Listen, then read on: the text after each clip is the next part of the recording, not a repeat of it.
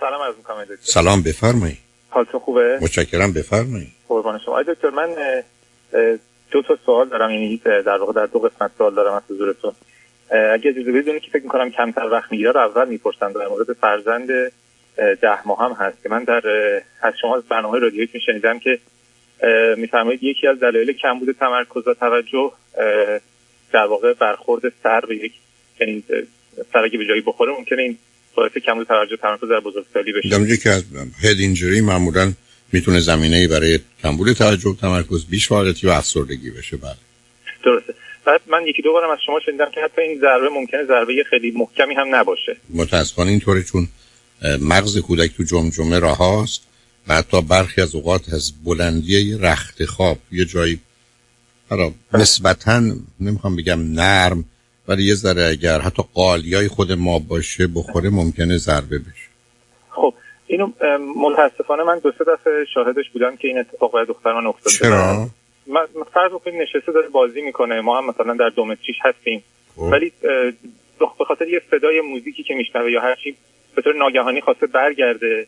و این چون نتونسته کنترلش رو حفظ بکنه حالت نشسته یه دفعه نه نه اون نیست ازم اون بالا افتادن مقداری چیز سنگین تره وقتی از رخت خوابه با توجه به فاصله و در حقیقت آنچه که ماجرای جاذبه هست یه سرعتی پیدا می‌کنه. اینجا نه.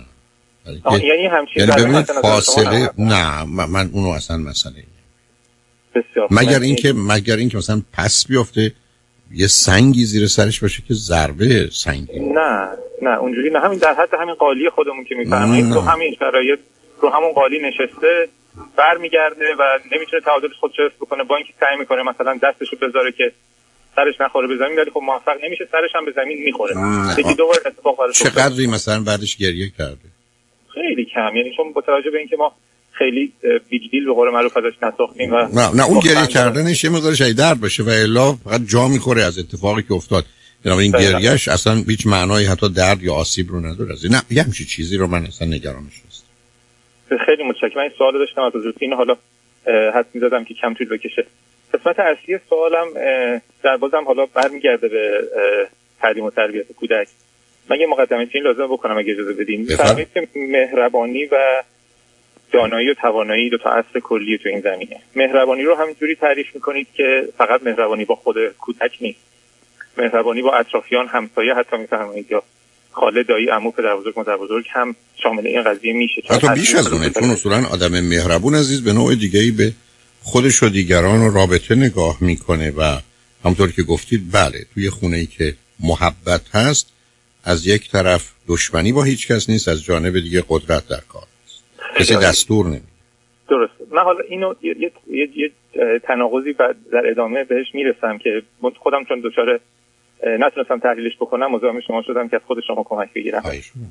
این حالا قسمت مهربانی رو به عنوان اصل اول میپذیریم. قسمت دوم اینه که من مجبورم با این مثال توضیح بدم. من خانواده رو از نزدیک می‌شناسم که مادر خانواده متاسفانه سرطان گرفت. دو سال خورده با سرطان دست و پنجه نرم می‌کرد. خانواده متقابلی هم بودن خوشبختانه در هیوستون هم زندگی می‌کردن. در یک مدیکال سنتر خیلی خوب ایشون دستری شد و بعد از دو سال متاسفانه فوت یک بچه هم داشتن و شوهرشون هم ازشون خیلی مراقبت کرد. یک یکی دو یک مشکلی که ایشون داشت این بود که یکی دو تا از خانواده های اطرافشون و فامیلشون باشون تماس می‌گرفتن و توصیه های خیلی نامربوط می‌کردن. مثلا بهش می‌گفتن که شما باید بهش آلبالو بدی بخوره. به کی آلبالو بدی؟ به همین کسی که سرطان داره. که خوب بشه.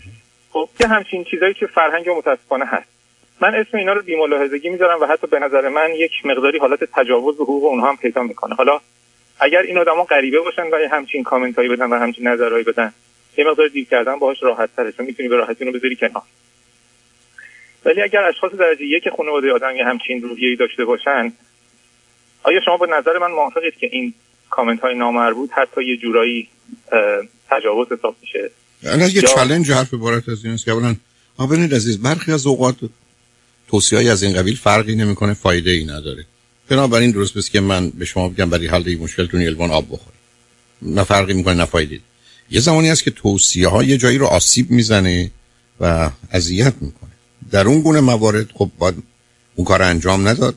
هم از این که به اونا چیزی نگید انجامش ندید یا اینکه عملا به دلایلی که مجبور هستی چون ممکن اونجا حاضر باشند و بخوان این کار صورت بگیره بهشون بگید نمی‌کنم و درست نمی دقیقا.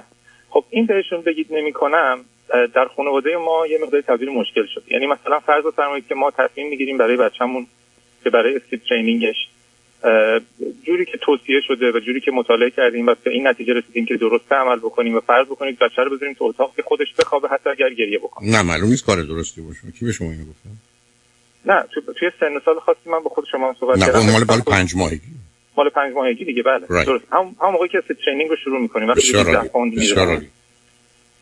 و خب توصیه مثلا مثال این یک مثال دارم عرض می‌کنم خدمت مثالای دیگه هم دارم. یا مثلا فرض فرمایید دکترش دکتر فرزند ما هیچ وقت فرزند ما رو از خوردن تخم مرغ پخته شده من نکرده. ولی خب مثلا فرض فرمایید به خاطر اینکه مادر بزرگ من فکر می‌کرده که بچه لک می‌زنه یه همچین توصیه وجود داره که ندین بهش. خب با, با احترام مهربانی میگیم حالا باشه چشم ولی کار خودمون می‌کنیم. ولی بسیار از موارد چون نمیشه یعنی به یه جایی می‌رسه که کانفلیکت خیلی شدید میشه و در تقابل با اون مهربانی قرار می‌گیره. اصلا مهربانی نه اصلا مهربانی اینکه یک کسی به شما توصیه کنه حالا تخم مرغ بچه ندید حالا بچه تخم مرغ هم نخوره شاید چیزی نشه مگر اون وقتی ضرورت داره. ولی اینکه برگرده کسی به شما بگه که نظر من درباره اینکه فرزندتون رو چگونه به خواب عادت بدید چنینه که شما درست نمی‌دونید اینکه شما بگید نه و نمی‌کنم هیچ ارتباطی به مهربونی نیست. مهربونی وقتی که شما کار درست و خوب و مناسب رو می‌کنید برای کمک به دیگری و هیچ ارتباطی به این نداره که مهربانی معناش نیست که اگر مادر من حرفی زد در ارتباط با فرزند من که غلطه مهربانی به من بگه که حرف مادر تو عمل کن. این حرفا ویرانگره و ضد هر مهربانی دقیقا. من, من با شما اصلا مشکلی ندارم. من کاملا حرف شما رو با گوشت و پوست و استخونم می‌فهمم و درک می‌کنم. مشکل جاییه که وقتی ما این مهربانی که به تعریف شما مهربانی و من هم باش موافقم و انجام میدیم باعث حتی دعوا و قطع رابطه میشه چقدر خوب. نظر میدن. چقدر خوب. چقدر خوب. یه آدم خودخواه نادانی که داره حرف مفت بیخودی می‌زنه که بهش مربوط نیست در ارتباط با بچه شما و قطع رابطه می‌کنه. مبارکش باشه. همچی دوستی همچی فامیلی همچین عزیزی رو شما نمی‌خواد. خب پس اینجاش نامهربانی تلقی نمیشه. ابدا نمیشه. ابدا نمی عزیز من من به شما برگردم بگم یه کار غلطی رو یا نادرستی رو بکن. که اصلا به منم مربوط نیست فایده هم برای من اگه به شما بگن من 100 دلار بده می‌تونم بفهمم کمک به اونه. ولی چیزی که برای اون نیست بگه بچه تو این کارو شما نکنید. بعد ناراحت میشن قطع رابطه میشه. خوبش من مثلا تحمل صبر کنید. مثلا تحمل آدم خودخواه نادان رو ندارم. عزیز.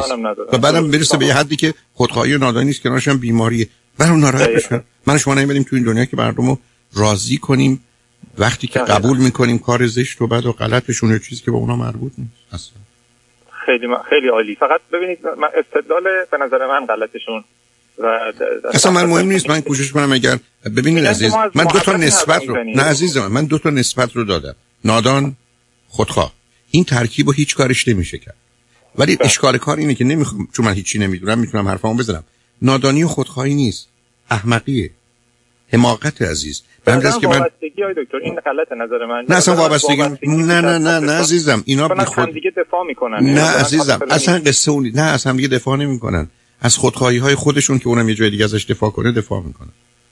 به همین که در زبان انگلیسی میگن even God doesn't know what to do with stupidity. خدا نمی‌دونه با احمق چیکار کنه بلکه گرفتاری اونجاست. به همین که من اتفاقا سه شنبه کلاس داشتم سر کلاس عرض کردم. گفتم ما به این دنیا جاهل نادان به این دنیا میایم از نظر علمی اینو می‌دونیم. ولی اینجا بعضیمون ابله میشیم. یعنی اصلا روابط توی جوری دیگه می‌بینیم. ولی به من مربوط نیست عزیز. من کوشش می‌کنم مهربانانه صمیمانه صادقانه یه توضیح بدم یا نظر مخالفمو بگم. قبول کردن کردن چه خوب نکردن نکردن هر کردن خیلی بهتر. خب بعد اینی که میفرمایید نادانی به میزان تحصیلات ربطی نداره. نه برخی از وقت سر این موضوع اتفاقا به میزانی که دید به شنونده عزیز گرامی امروز که رو خط بودید گفتم برخی از وقت من نگران اون توحش تخصصم برای که برخی فکر کنن اگر تو این زمین دکترا دارن تو چیز دیگه هم جایی دارن. ابدا پرتو دانش و عقل دوربر رو روشن می‌کنه ولی نه خونه پهلویی به همینجاست که شما به تیمارستان تشریف ببرید. انقدر آدم با تحصیلات عالیه اونجا می‌بینید که حرفاشون کاملا بوی حماقت میده. خب این میرسونه منو به قسمت آخر سوالم. فکر می‌کنم که من خودم فکر کنم در من در صحبت قبلی با شما به این نتیجه رسیدم که مقداری خشمگین طلبکار ناراضی هستم و کودکی اینجوری بودم که بچه چهارم هستم سه تا خواهر دارم. خلاصش عرض می‌کنم خودم. و اینکه تبدیل شدم به کمچین آدمی که حالا سعی می‌کنم روش کار بکنم اون هست حالا اینو بذاریم در کنار اینکه من توی کمچین خانواده بزرگ شدم که به قول فرمای شما نادانی توش بوده. آیا این آدمو تبدیل می‌کنه به خشمگین طلبکار ناراضی؟ همیشه. به هر زمانی که من روی شما آبی بریزم شما یه قسمتی از بدنتون لباستون خیس میشه. خب حالا توی همچین شرایطی من چجوری می‌تونم به خودم کمک بکنم که از یک همچین شخصیتی تبدیل بشم به یک شخصیت سالم؟ خب اون دیگه برمیگرده. ببینید عزیز من الان شما من بفرمایید که آدما مشکل دارن. میگم یک چه مشکلی؟ بعد هر کدوم از این مشکلات پنج تا تا ده تا راه داره.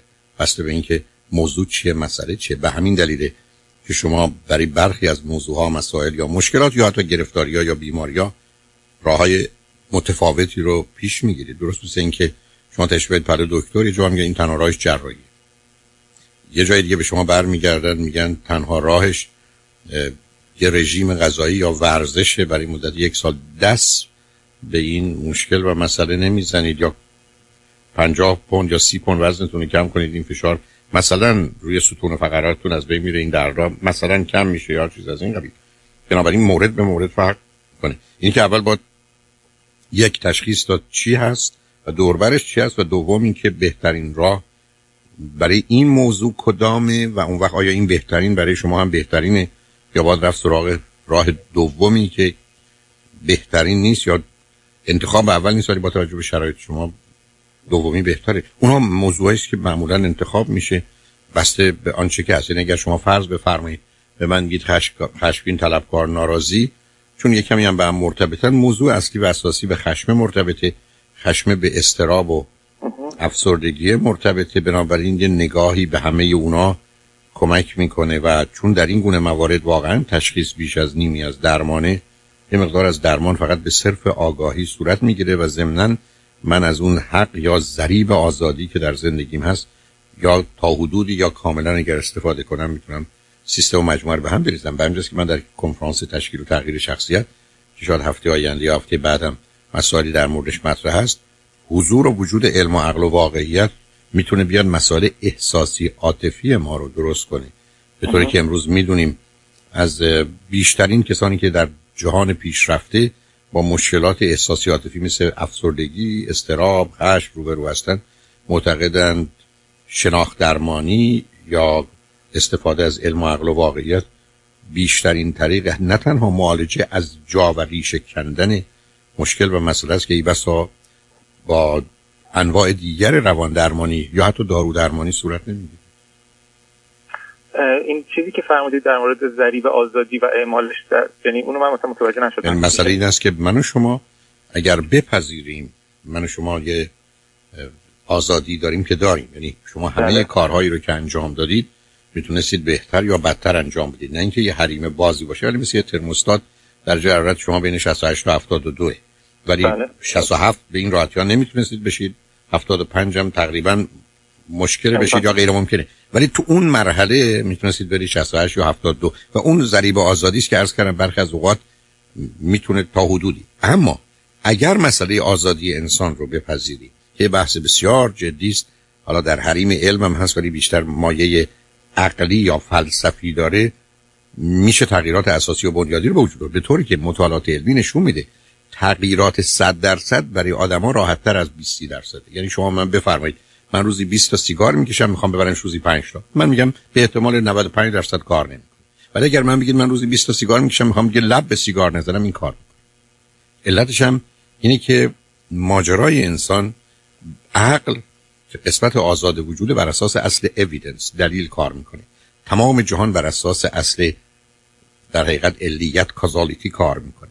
و به همین که این آزاده. منی که 60 سال یه باور و اعتقادی داشتم یه آدمی با یه توضیح شش ثانیه می‌تونه نظر من عوض کنه. و به همین جهت است که یه بحثی در زمین های فلسفی بوده و اون قدرت تقلیبه. یعنی دگرگون کرده. اصلا به یک اعتبار مسئله انقلاب هم از همون میاد. یعنی علاکم اسفلکم و اسفلکم علاکم. که پایینه بره بالا اون که بالای بیاد پایین. مفهوم انقلاب هم همینه دیگه.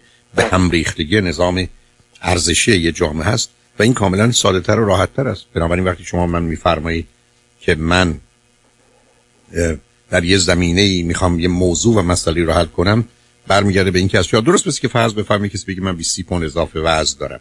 ممکنه بگن تو از طریق تغذیه بیشتری نتیجه می‌گیری تغذیه و ورزش بیشتری نتیجه می‌گیری. بعد شما بگن برخی از چربی ها یه جایی هست که به دلیل شرایط کودکی با اینا به این راحتی اصلا حل نمیشه. شما احتیاج به راه های دیگری دارید که به نوعی ممکنه به صورت جراحی باشه که حالا liposuction یا اینکه از سیستم های تازه استفاده کنن و مثلا اون سلولای چربی رو در هم بشکنن. و در نتیجه از سیستم خارج کنن. اون سیستم های سلولای چربی از بین نمیرن وقتی شما ورزش می‌کنید. فقط در حقیقت بارشون رو از دست میدن دو مرتبه می‌تونن پر بشن و همینجاست که آدم به راحتی برمیگردن به وزنی که قبلا بودن. حالا مکانیزم های دیگه هم در کاره. نتیجتا حالا در مقابل شما تغذیه خوبه ورزش فرض کنید liposuction یا الان راه های دیگری که امروز وجود داره. برای از بین. حالا شما چه می‌کنید؟ یکی شو انتخاب می‌کنید دو تاشو سه تاشو یا هر چهار تاشو. بنابراین برخی از اوقات هست که این هجوم رو شما از همه طرف می‌تونید به یه مسئله و موضوعی ببرید. به همین جهت که من اون زمانی که کار تراپی می‌کردم اصلا عرض من و حرف من این بود که ممکنه یه راه یا دو راه ما رو به نتیجه نرسونه. الانم که کنفرانس تشکیل و تغییر شخصیت دارم اقلا هفت یا هشت یا شاید ده راه رو برای حل مسائل مطرح می‌کنم که هر کدومش به درد یه چیزی می‌خوره. فرض بفرمایید مثلا relaxation آرامش یا حتی هیپنوتیزم به درد اضطراب می‌خوره ولی بسیار برای افسردگی خطرناکه پس بنابراین این راه و روش رو برای افسردگی نباید به کار گرفت ولی برای استراب یا وسواس میشه به کار گرفت. حال امیدوارم صحبت های ما به جایی رسیده باشه. اگر مطلبی هست نمی‌دونم چیز دیگری هست که بخواید بپرسید؟ من که واقعا خیلی لذت دارم با شما صحبت می‌کنم ولی دوست دارم که بخشی دوست دارم این فرصت ممنونم از محبت توجهتون. خوشحال شدم خیلی متشکرم. ممنونم. ازتون. قربون شما.